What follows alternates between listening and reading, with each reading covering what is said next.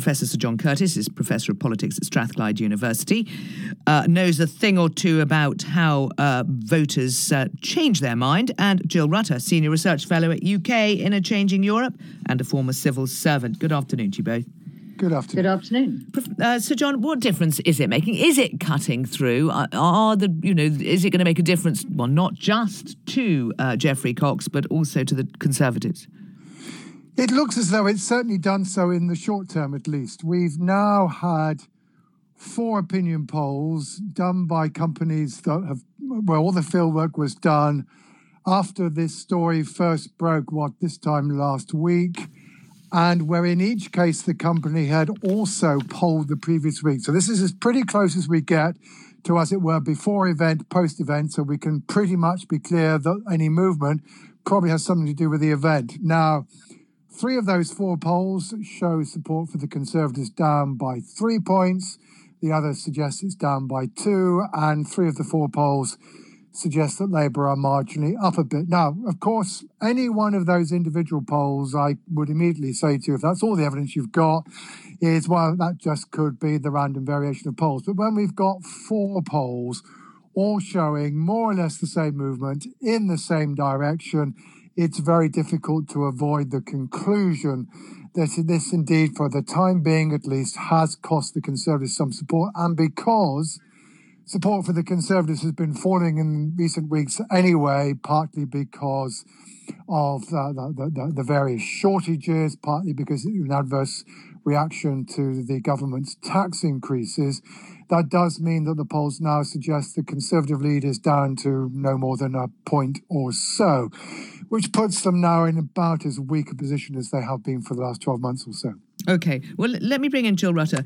Uh, Jill Rutter, on this question of second jobs, because this story has morphed and changed, is there anything wrong with them as far as governing is concerned, at least as wrong with them in principle?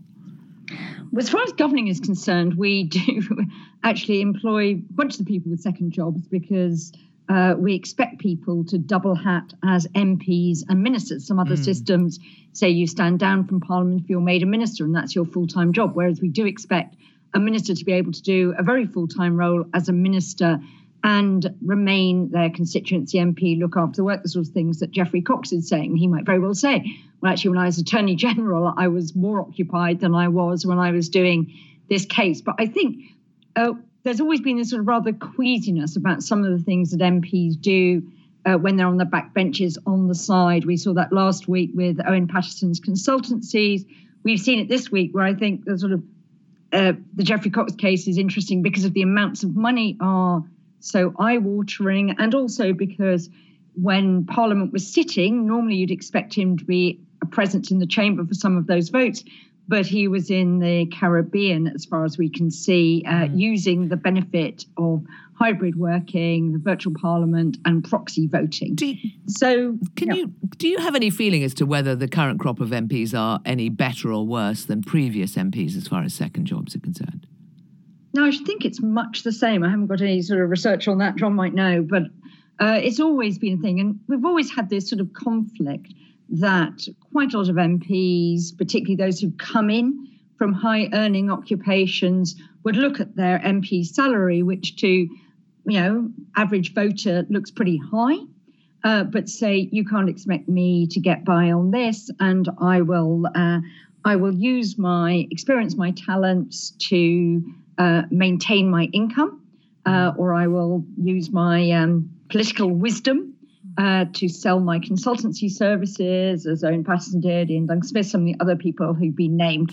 And lawyers, of course, um, traditionally, we've always had people, I think, who've been practicing barristers. And yeah. we saw actually that Keir Starmer was doing a bit of legal work as well. Other professionals, people were mentioning, like doctors and nurses. So uh, it's always been awkward position, I think, on this. Mm. But Professor Curtice, I noticed from what you're saying, although the polls have shifted, it's still the Conservatives in the lead.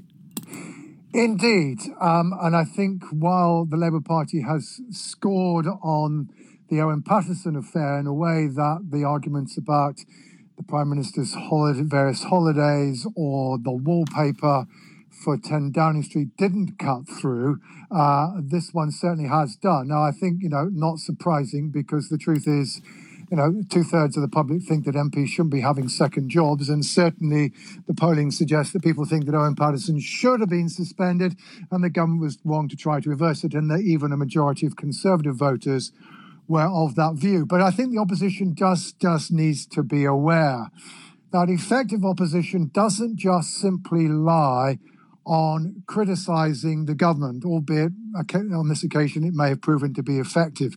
To be right. really effective, you've then got to be able to say to the electorate, well, this is what we would do in order to ensure that things are better. But one of the characteristics of the Labour Party on Sir Keir Starmer has been an extraordinary reluctance to often tell us what it might do as an alternative. And right. that still seems to be true on this issue. But certainly then one has to think much more widely. Labour Party, for example, is still behind the government on how you're going to manage the economy. Until it can begin to begin right. into the lead on issues like that, it's always going to be struggling somewhat. Professor John Curtice, Jill Rutter, thank you both very much.